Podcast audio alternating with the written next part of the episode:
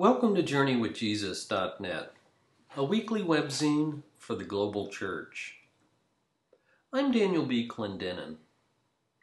My essay this week is called Lo Cotidiano, the Daily Thing. It's based upon the lectionary readings for Sunday, May the 26th, 2013. According to the church's liturgical calendar, the weeks after Pentecost are called ordinary time. Lent is long gone. Easter festivities have faded from memory.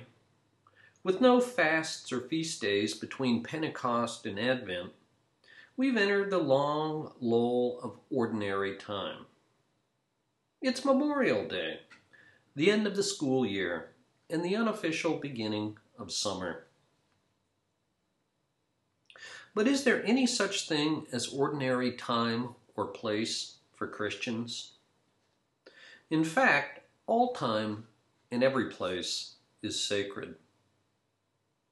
In How to Be a Poet, Wendell Berry observes There are no unsacred places.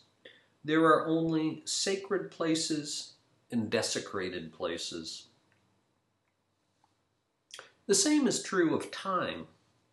There's no such thing as ordinary time, regardless of the church calendar. That's why in her poem Today, Mary Oliver can forsake what she calls the voodoos of ambition, take the day off, and celebrate doing nothing at all. So too, people. There are no ordinary people, writes C.S. Lewis in The Weight of Glory. You have never talked to a mere mortal. Nations, cultures, arts, civilizations, these are mortal, and their life is to ours as the life of a gnat. But it is immortals whom we joke with, work with, marry, snub, and exploit. Immortal horrors or everlasting splendors. Quaker spirituality honors the simple and the ordinary. With no creed, no liturgy, no sacred place defined by special architecture, no observance of holy days, no sacraments, and no professional clergy, Quaker simplicity emphasizes quietude, both in personal spirituality and in corporate worship. In the inner solitude of the human heart, we meet the creator of all time and space, God infinite, God intimate. The Celtic traditions speak of so called thin places. These are places where the sacred and the profane intersect, times when the spiritual permeates the material. In thin places, we experience God's extraordinary presence in our ordinary lives. I recently enjoyed Esther de Waal's book of prayers called The Celtic Vision. One of the gifts of Celtic spirituality was that it was a practice in which ordinary people in their daily lives took the tasks that lay to hand, but treated them sacramentally, as pointing to a greater reality which lay beyond them. It's an approach to life which we've been in danger of losing. This sense of allowing the extraordinary to break in on the ordinary. de Waal's book thus includes prayers not only about saints and angels, but about farming and fishing, herding the cows and tending the hearth. In her 1996 book, Mujerista Theology, the Latina theologian Maria Isasi-Diaz describes this intersection of the sacred and the mundane, the unexpected and the unexceptional, as lo cotidiano, the daily thing, or sacred ordinariness. In the Gospel this week, Jesus told his disciples, I have much more to say to you. It's precisely in our ordinary times and places that we experience this much more promised by Jesus. And the more that He promises is often found in the less of our lives. When we don't get what we want or expect, God gives us something different, something unexpected, something sacred in the ordinary. After three tumultuous years with Jesus, I imagine the disciples as exasperated by his words. You mean there's more? But I'm sure they also felt a sense of expectation and longing. There's more to come. There's more to my story. I'm not stuck in past failures or present fears. What more does the resurrected Lord have for me in my everyday, ordinary life? Sacred ordinariness requires a counterintuitive and countercultural way of seeing the world and our own lives. The psalmist for this week says that God, whose majesty extends throughout the cosmos, silences the mighty with the songs of babies. And the feminized wisdom of God in Proverbs 8 calls out to all who would be truly wise. In the epistle, Paul urges his Roman readers to face suffering with joy instead of despair, for nothing can separate them from God's love. They have every reason to believe that their hope will not disappoint them, contrary to external circumstances. Of course, there's a big difference between loving what God gives and longing for our own fantasies. The latter is a setup for deep disappointment. The former is a path to Christian maturity. Mature faith doesn't anticipate a predetermined outcome. Way back in the fourth century, Evagrius of Ponticus advised, Pray not to this end, that your own desires be fulfilled. Once you've learned to accept this point, pray instead, Thy will be done. In every matter, ask God in this way for what is good, and for what confers profit on your soul. For you yourself do not seek this so completely as he does. Evagrius learned this lesson the hard way. The writer Palladius describes how in his younger years Evagrius fell in love with the wife of an imperial official in Constantinople. He writes, the woman loved him in return, whereas Evagrius wished to break off with the woman, who by now was eager and frantic. But he could not do so, so caught up was he in the bonds of concupiscence. After a disturbing dream, the next day Evagrius boarded a ship for Jerusalem. There he met the famous Melania, one of the wealthiest women of her time, who was also deeply committed to the monastic movement. After a severe sickness that lasted six months, Evagrius confessed the whole story to Melania. She advised him to flee to the desert, so that's what Evagrius did. And for the last 16 years of his life, one of the greatest and most refined Christian intellectuals of his day submitted himself to the unlettered Coptic peasants of the harsh Egyptian desert. Today, Evagrius is recognized as one of the most distinguished practitioners and guides of the early desert dwellers. And it all started in that most ordinary of human experiences a broken love affair. What did Evagrius learn in the desert? He learned to love the love of God more than his own desires. If and when we do that, says Evagrius, in words that echo the gospel this week, quote, the Lord wishes to confer even greater favors than those you ask for. End quote. and for further reflection, consider the words of Frederick Buechner this is from his book Now and Then. Buechner writes Listen to your life. Listen to what happens to you, because it is through what happens to you that God speaks. It's in language that's not always easy to decipher, but it's there powerfully, memorably, unforgettably. And also a Celtic supplication taken from Esther de Waal's book, The Celtic Vision. O being of life, O being of peace, O being of time, O being of eternity, O being of eternity. Keep me in good means, keep me in good intent, keep me in good estate, better than I know to ask, better than I know to ask.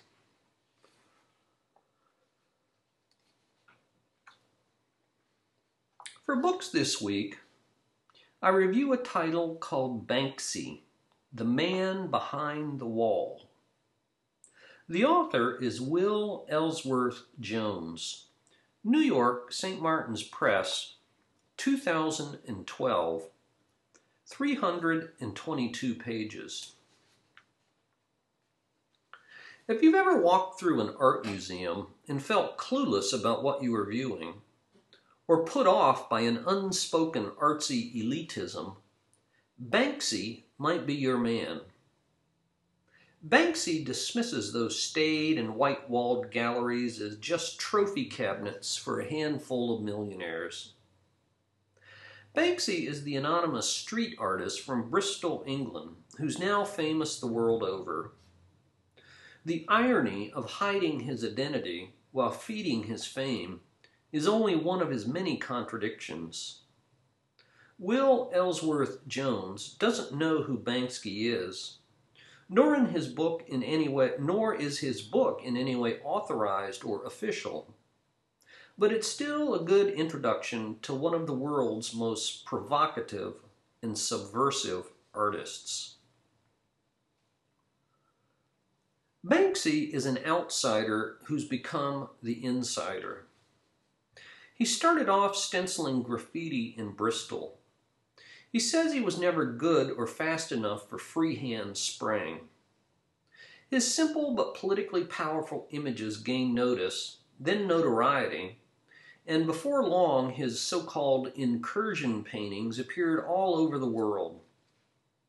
This was brilliant street art as biting social commentary, and most people loved it. So-called real artists hated it. In Banksy, says one man, the Philistines are getting their revenge. City council members objected to the vandalism until they realized that a Banksy made their city hip. Other graffiti artists have painted over his work, while still others steal it and sell it for massive profits. Twenty years have rolled by, and the questions have multiplied. Can you be a subversive if you invite Brad Pitt and Angelina Jolie to your art show? If your work is now coveted by auction houses, private dealers, collectors, gallery owners, and old school museums? Isn't there a big difference between tagging a tunnel with graffiti and making productions to hang in a gallery? So-called splashers dump paint on Banksy's work and argue that the millions of dollars now commanded by Banksy, most of which he never sees, by the way, are a sure sign that it's simply bourgeois-sponsored rebellion. To make up your own mind, do a Google image search by using his name. Visit his website, banksy.co.uk.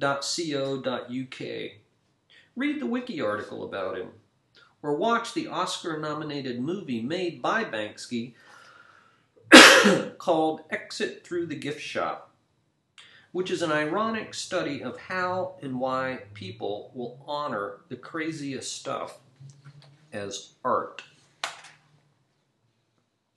The title, Banksy, The Man Behind the Wall, Will Ellsworth Jones, 2012. For movies this week, I reviewed the film called Buck. B U C K. Buck. When Buck Brannaman was a little boy, his father beat him and his brother mercilessly. Only when a football coach discovered the welts on his back was he removed to a foster home. Amazingly, he went on to become the famous horse whisperer who has a gentle way with training horses. Some people think they have problem horses, says Buck, but what's often the case is that the horses have problem people. This 90 minute documentary follows these two tracks recovery from severe abuse in human relationships with animals. To be sure, Buck lives an unconventional life, traveling from coast to coast giving training sessions for nine months of the year. But he's not a bitter man. This film was a favorite at Sundance, which is not a surprise because Robert Redford used Buck's expertise when all his Hollywood trained horses couldn't do a scene he wanted, and Buck did it in 30 minutes.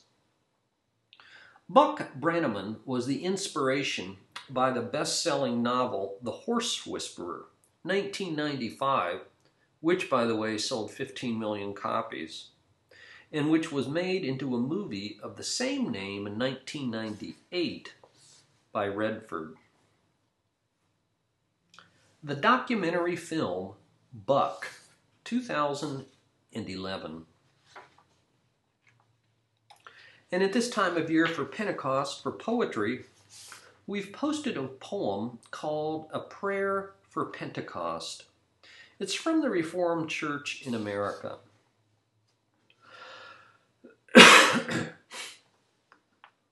Holy Spirit, Lord and giver of life, at the beginning of time you moved over the face of the waters. You breathe into every living being the breath of life. Come, Creator Spirit, and renew the whole creation. Holy Spirit, voice of the prophets, you inflame men and women with a passion for your truth, and through them call your people to the ways of justice and compassion. Come, Spirit of righteousness, and burn in our hearts. Holy Spirit, Spirit of Jesus, by your power, Jesus came to bring good news to the poor and release to those held captive. Come, liberating Spirit, and free us from the powers of sin and death. Holy Spirit, advocate and teacher, you speak to us of our Lord and show us the depth of his love. Come, Spirit of truth, abide in us and lead us in the way of Jesus Christ. Holy Spirit, wind and flame, you filled disciples with joy and courage empowering them to preach your word and to share your good news. Come, Spirit of power, make us bold witnesses of your redeeming love.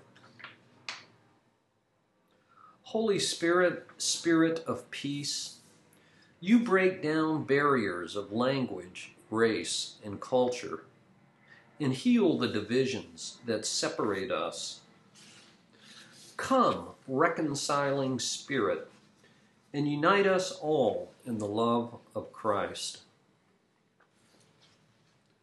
Holy Spirit, Lord and giver of life, at the close of the age, all creation will be renewed to sing your praises. Come, Creator Spirit, and make us new creations in Jesus Christ. A Prayer for Pentecost. Thank you for joining us at JourneyWithJesus.net for Sunday, May the 26th, 2013. I'm Daniel B. Clendenin.